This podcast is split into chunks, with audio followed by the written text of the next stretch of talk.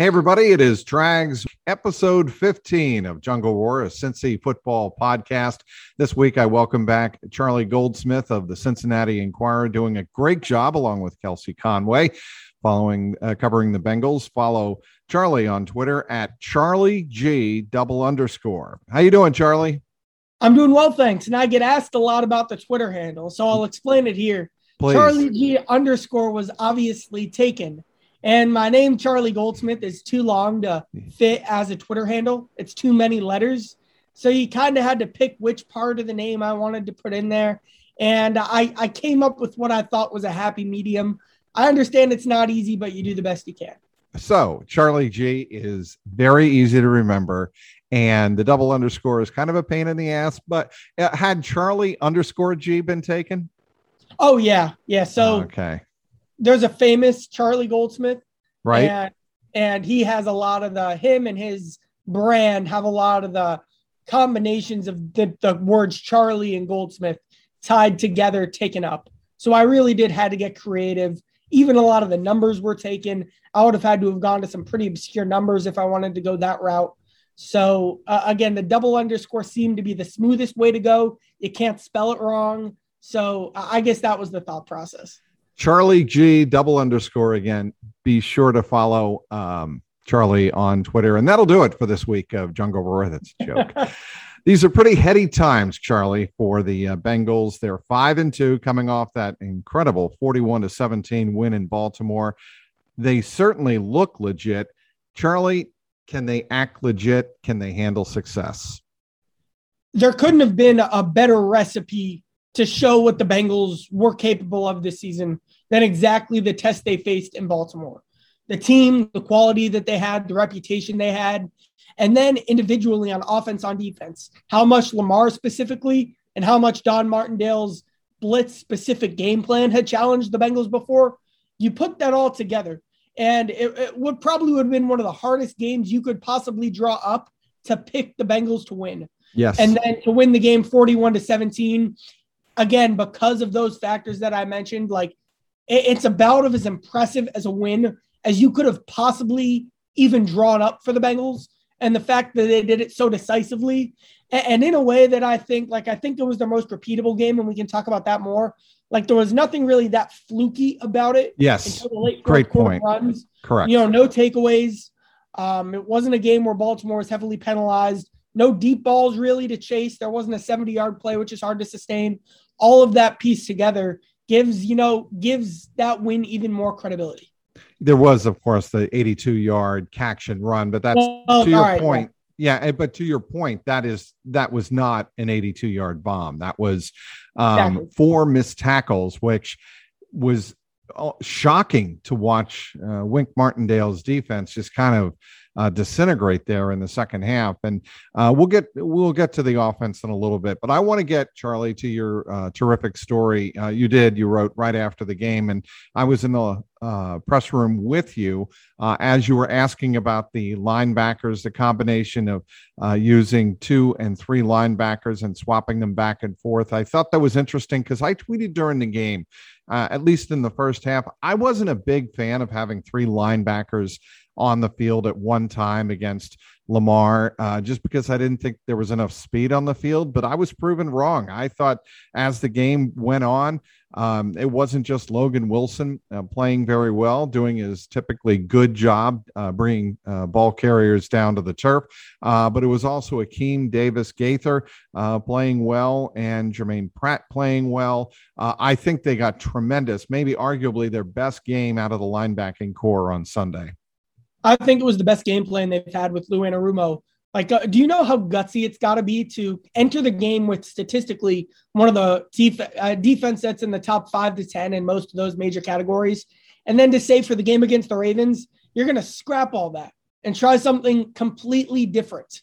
And then for that strategy to work as well as it did, better than it ever had in any game the Bengals had played against Lamar Jackson. Um, it's a testament to a well prepared and intelligent group of players that were ready to take on that challenge. And the other testament, I think, too, is like how much they mixed it up on third downs. They were the defense that was really, I guess you could say, imposing their style of play and right. keeping the Ravens on their back foot just because how many changes they made on third down. It was stuff I'd never seen the Bengals do before, and it, it worked right away. It, it immediately clicked, which is something that's really hard to execute in the NFL. Well, what's interesting about what you bring up, Charlie, is having covered Belichick uh, in New England for you know quarter of a century, he was a game plan head coach, meaning, and he was that way back with the Browns in the early 90s. He was that way, of course, as a defensive coordinator with those uh, historic giant teams in the 80s uh, and the 1990 Super Bowl uh, champion Giants. He would always throw out everything and come up with a new game plan for the game coming up, especially against a unique offense that they were facing. For instance, um, everybody remembers and knows, I think, that uh, Belichick's game plan for Super Bowl 25 against the Bills, um, the Red Gun offense, uh, is in the Hall of Fame. That game plan is in the Hall of Fame in Canton. And it's because Belichick threw everything out and said, We're going to try something new. We're uh, going to go with uh, more, we're going to go with only two down linemen. And we're going to try and confuse the Bills and, and dare them to run the ball. And they didn't.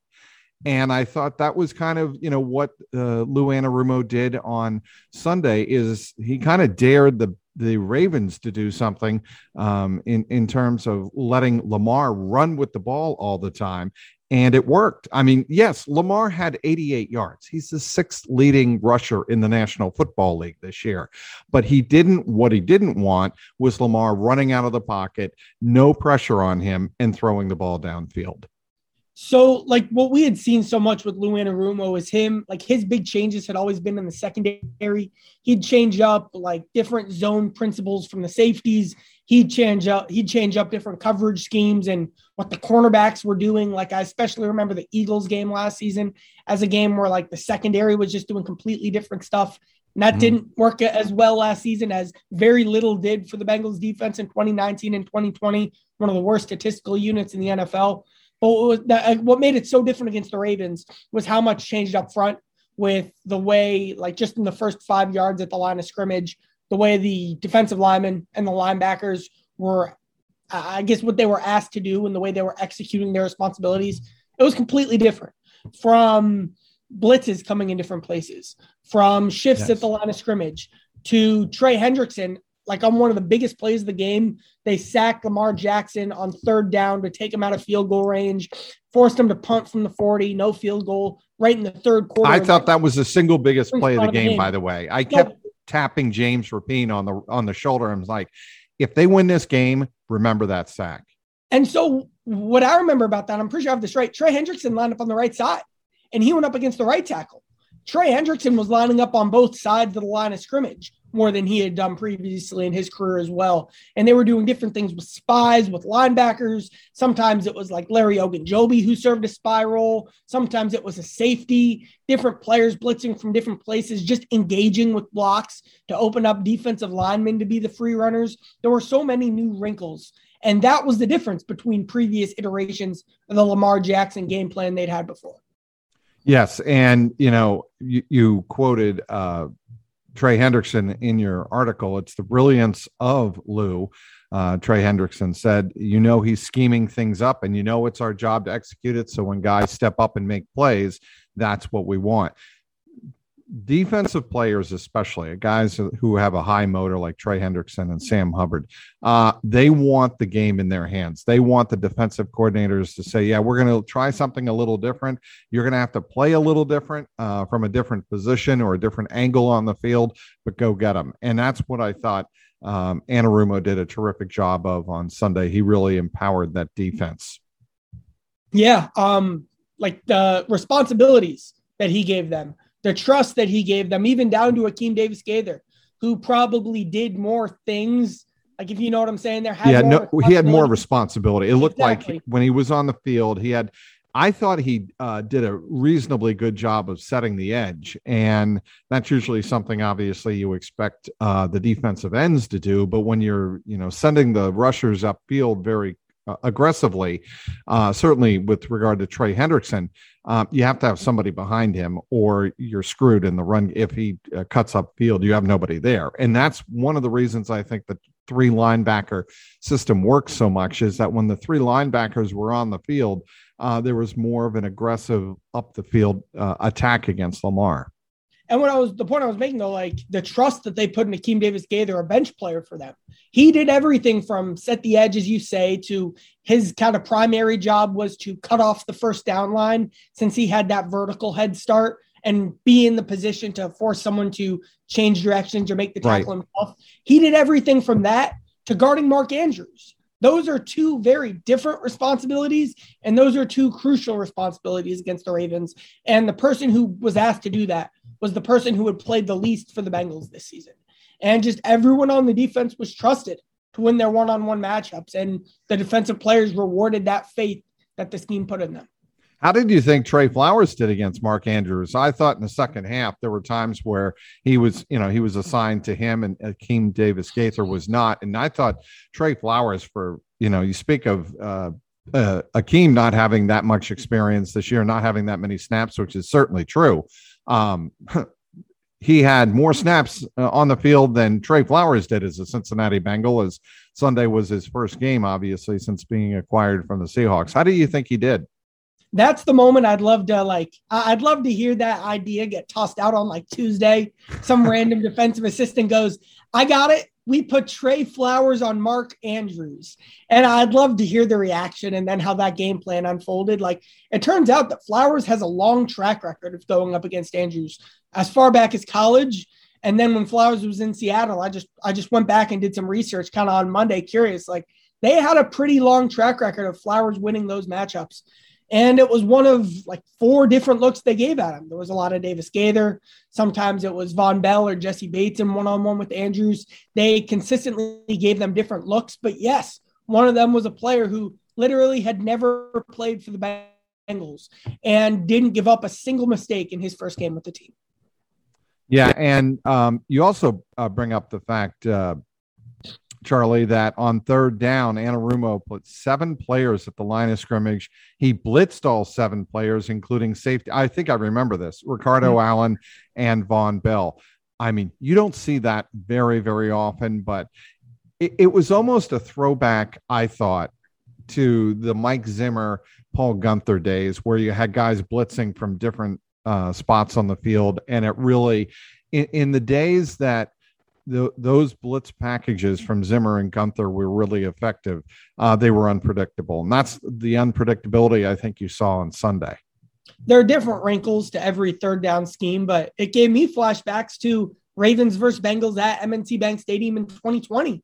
It had a little Ravens defense blitz kind of vibe to it with the number of players who were at the line of scrimmage, the types of players, safeties, linebackers, slot corners at the line of scrimmage presenting either a bluff, forcing the Ravens to uh, account for the possibility that they could rush. But then right. on two huge plays in the fourth quarter, they actually sent everyone twice back to back. And the combination of those two things, as I mentioned, just kept Lamar on his back foot. It was something I don't remember seeing from the Bengals. That type of deployment as close to the line of scrimmage with so many different players. It's something that teams have done against the Bengals more than the opposite and they saved it for the Ravens. And it, again, it worked for the first time. All right. Speaking with Charlie G, follow him on oh, Charlie Goldsmith. Speaking with Charlie Goldsmith, I'll call you by your official name uh, of the Cincinnati Enquirer covering the Bengals. On Twitter, you can follow him at Charlie G double underscore there. I got it right. Anyway, uh, what impressed you more, Charlie, uh, on Sunday? Holding Lamar to 17 points on his home turf um, knowing that Lamar came into that game as certainly, along with Kyler Murray, a, a, leading candidate in the early MVP race, or dropping 41 on that defense that was top five in, or 10 in most categories, and you did it on the road. What impressed you more? I'll say uh, here's how I'll explain it. It's the second one, what the Bengals did, dropping 41 points, and I'll narrow it down to two plays: the two 20 plus yard rushing touchdowns that Mixon had and right. Had.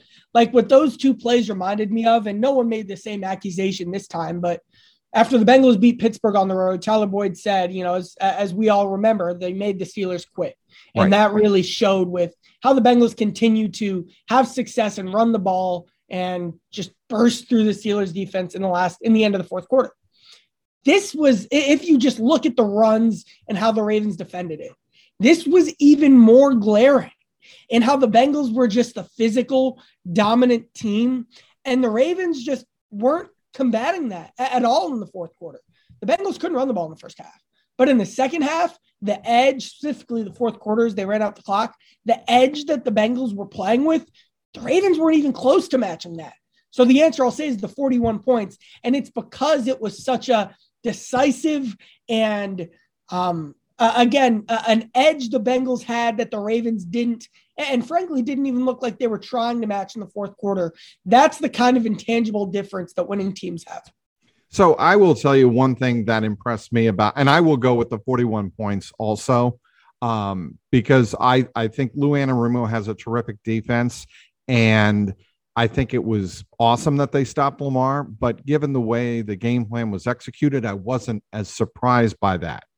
I was shocked by the 41 points, namely the 416 mm-hmm. yards of passing again on the road from uh, Joe Burrow and the 201 yards by Lamar by uh, Ja'Marr Chase, and those two statistics alone kind of tell you the ability that the Bengals have to put up prolific offensive numbers, those numbers that we've been begging to see from the Bengals in the first six weeks, right? I mean, how many how many times have have there been complaints vo- voiced in that press box? When are we going to finally see this uh, Bengals offense explode. And they, frankly, they really didn't again in the first half. They had 13 points uh, at halftime, and they had had 14 points in three other half times.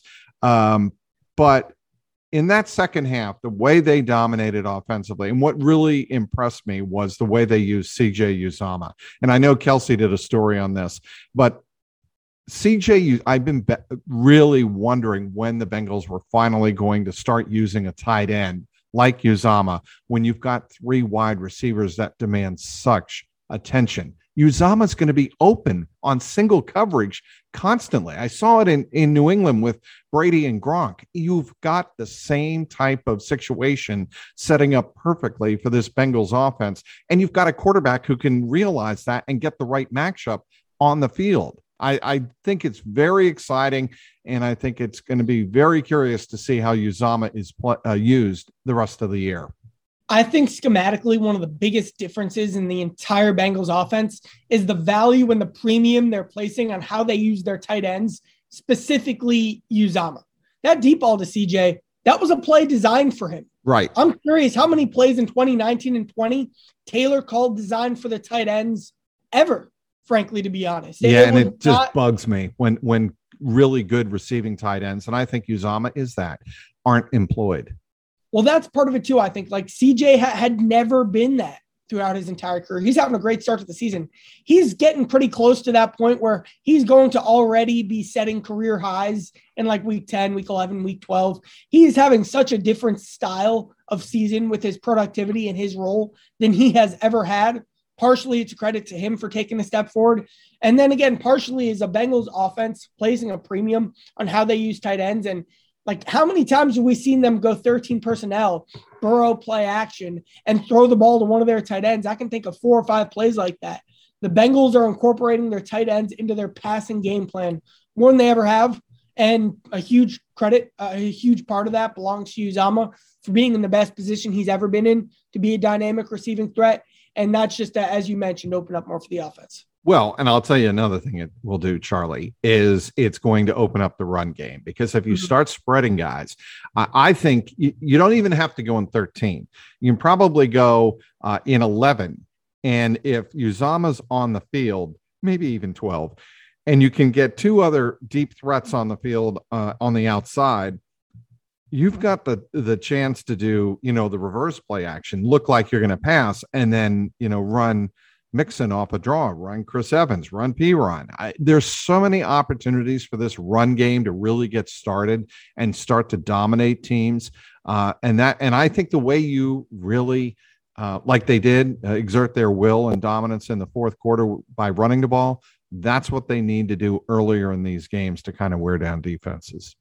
Oh, completely. You've seen several first halves. One of the big issues has been the inability to run the ball. Yes. And the the counter for that though is how effective they've been in the second half specifically. Like the run game kind of shifts when the Bengals have the lead and how they try to use it. Mixon for like uh, it, it's hard to really prove it, but I just think that Mixon's a better football player when the Bengals have the lead, and I think that stylistically you can do. More. He's a closer. He exactly. is definitely a closer.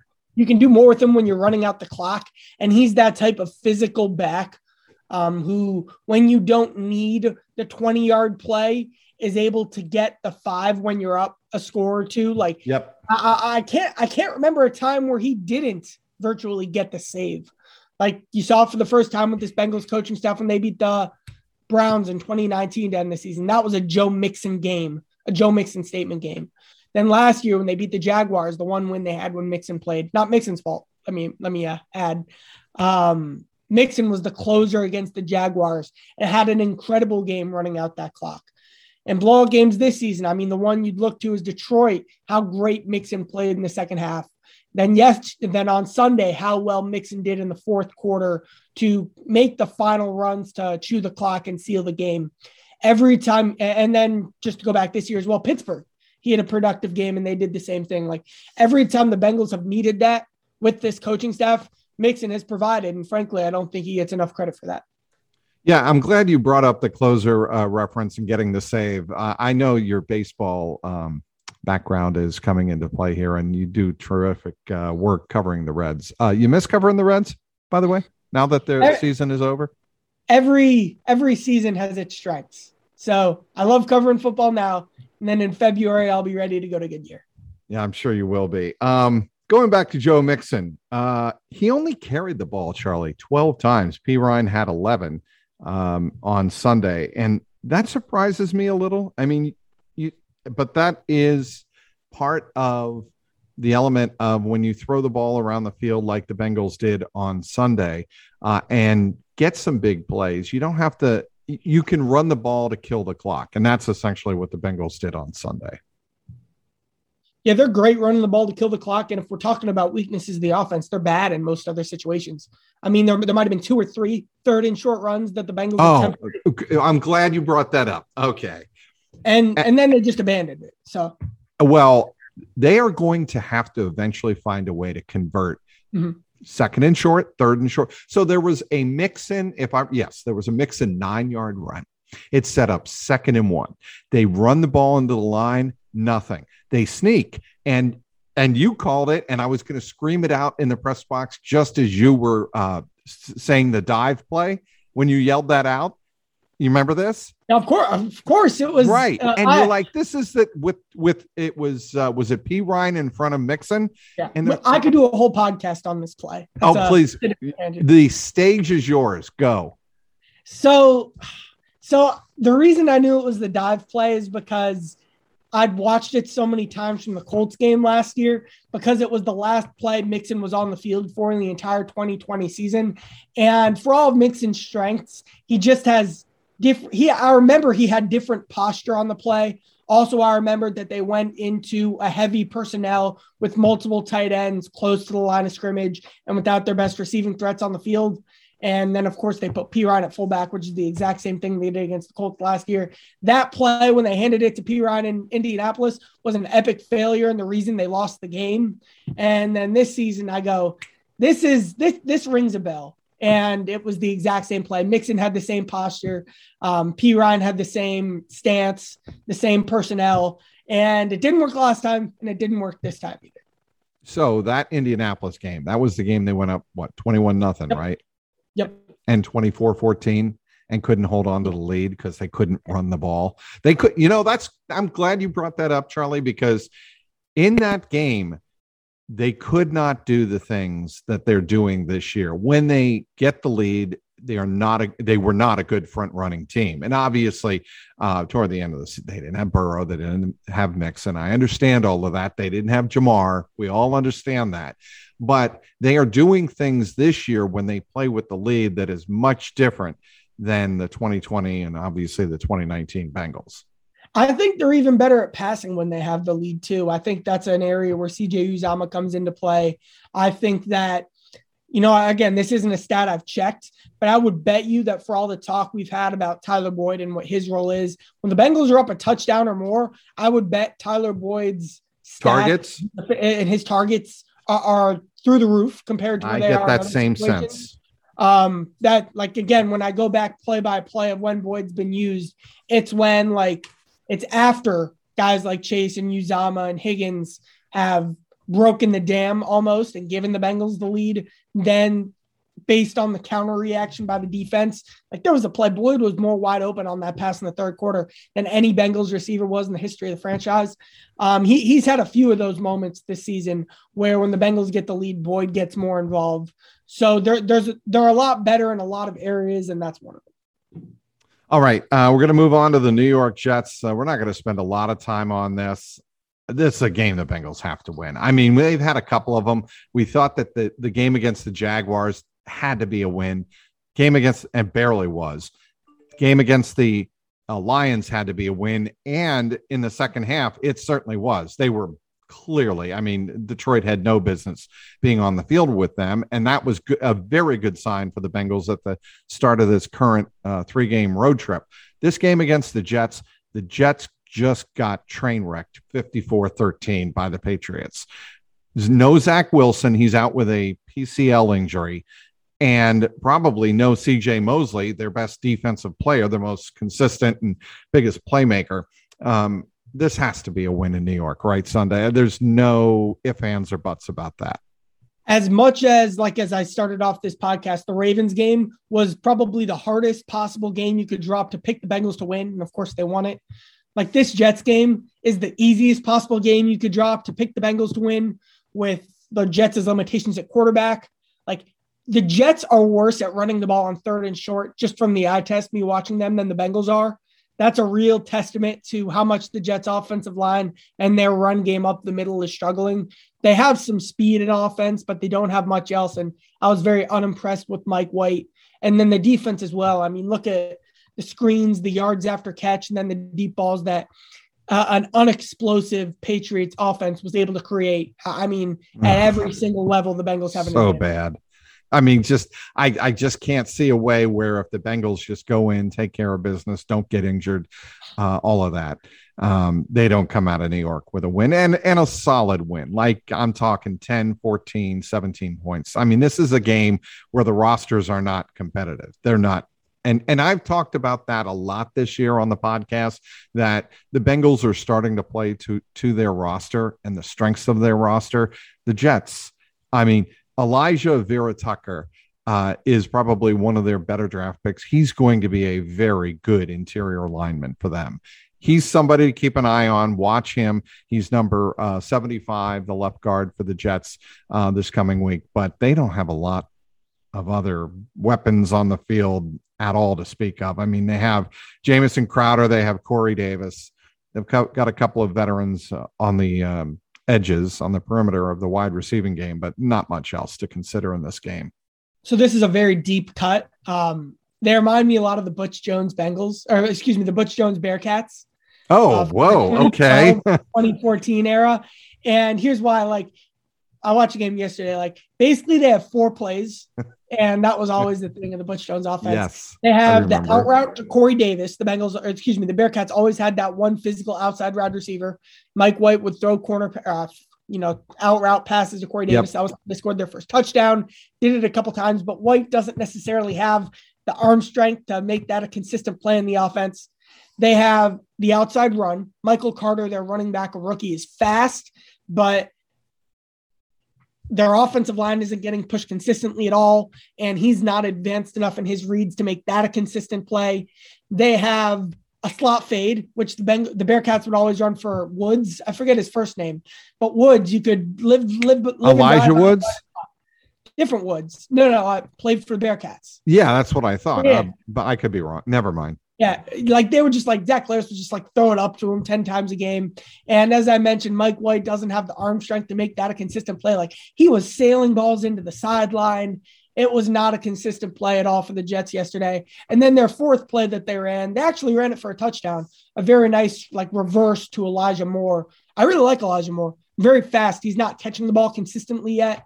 Um, but that was the one good touchdown I saw where Moore came like some pre snap motion, caught the ball instead of the running back on the handoff, and then took it around the other corner, uh, around the right tackle for a touchdown into the end zone. Some very nice running ability from a wide receiver there. But as Bearcats fans know with the Butch Jones offense, those four plays don't make a great offense. And that's especially true when you have a quarterback in Mike White, who, just based on my evaluation, has like his passes have very little arc.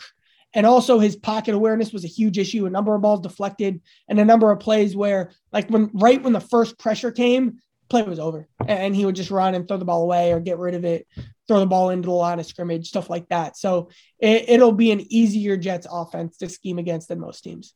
Yeah, and, and I think they'll be ready. You're going to hear a lot uh, this week. Uh, we just got to keep our nose to the grindstone, do our do our job, um, keep focused on the task at hand, not think ahead. Because you know the week after this, they come home and face the Browns, and I hate the expression trap game, but really it is. It's a trap game. It's on the road, but it is a trap game as the Bengals uh, have a game which is going to turn into be a huge game against the Cleveland Browns at PBS um, the week after this Jets game, and then they uh, go into their bye. So, uh, what else you working on, Charlie? What's up? And uh, did you uh, you were on the flight back with me uh, from Baltimore? That was um, that was an experience.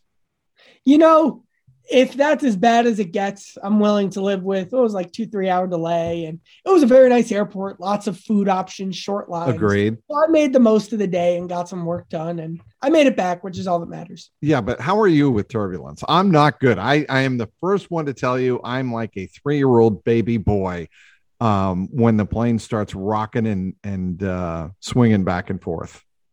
You know, I was locked into the book I was reading. You know, no distractions and the middle seat in row. Of course, you were. Whatever, from uh, from me and my row, but uh, I know what you're saying. I, I can live with turbulence. I, I, I was fine. Yeah, and there were, and and you know, fortunately, uh, there was no dropping of the airplane. Like Correct. the airplane. That, that's did, key. That is yeah, key. That is key. I've been on a couple of those, and those are a whole different story altogether. Um, you know, we had some wind, we had some delays, but uh, we got back safe and sound. Thank you, Southwest. Thank you, the wonderful pilots of Southwest, for getting us back on the ground safely after some turbulent air. Well, the Bengals are not experiencing any turbulence right now. They take on the Jets. Get it? See these uh, metaphors I'm making concerning air travel? With the that's with the as, Bengals playing the Jets, Charlie? That's like in in 20 years I hope my transitions are this good. Like that is a, a veteran radio and podcasting move right there. I'm very impressed. Thank you very much, Charlie. I hope I'm breathing in 20 years, but uh, that's another po- podcast for another day. I want to thank Charlie Goldsmith uh, for joining me on this edition of the Jungle Roar. It was a blast. You can download this podcast everywhere you download and listen to your favorite podcasts, including Apple, Stitcher, and Spotify. For Charlie Goldsmith of the Cincinnati Enquirer, I'm Mike Petraglia, and this has been the Jungle Roar podcast.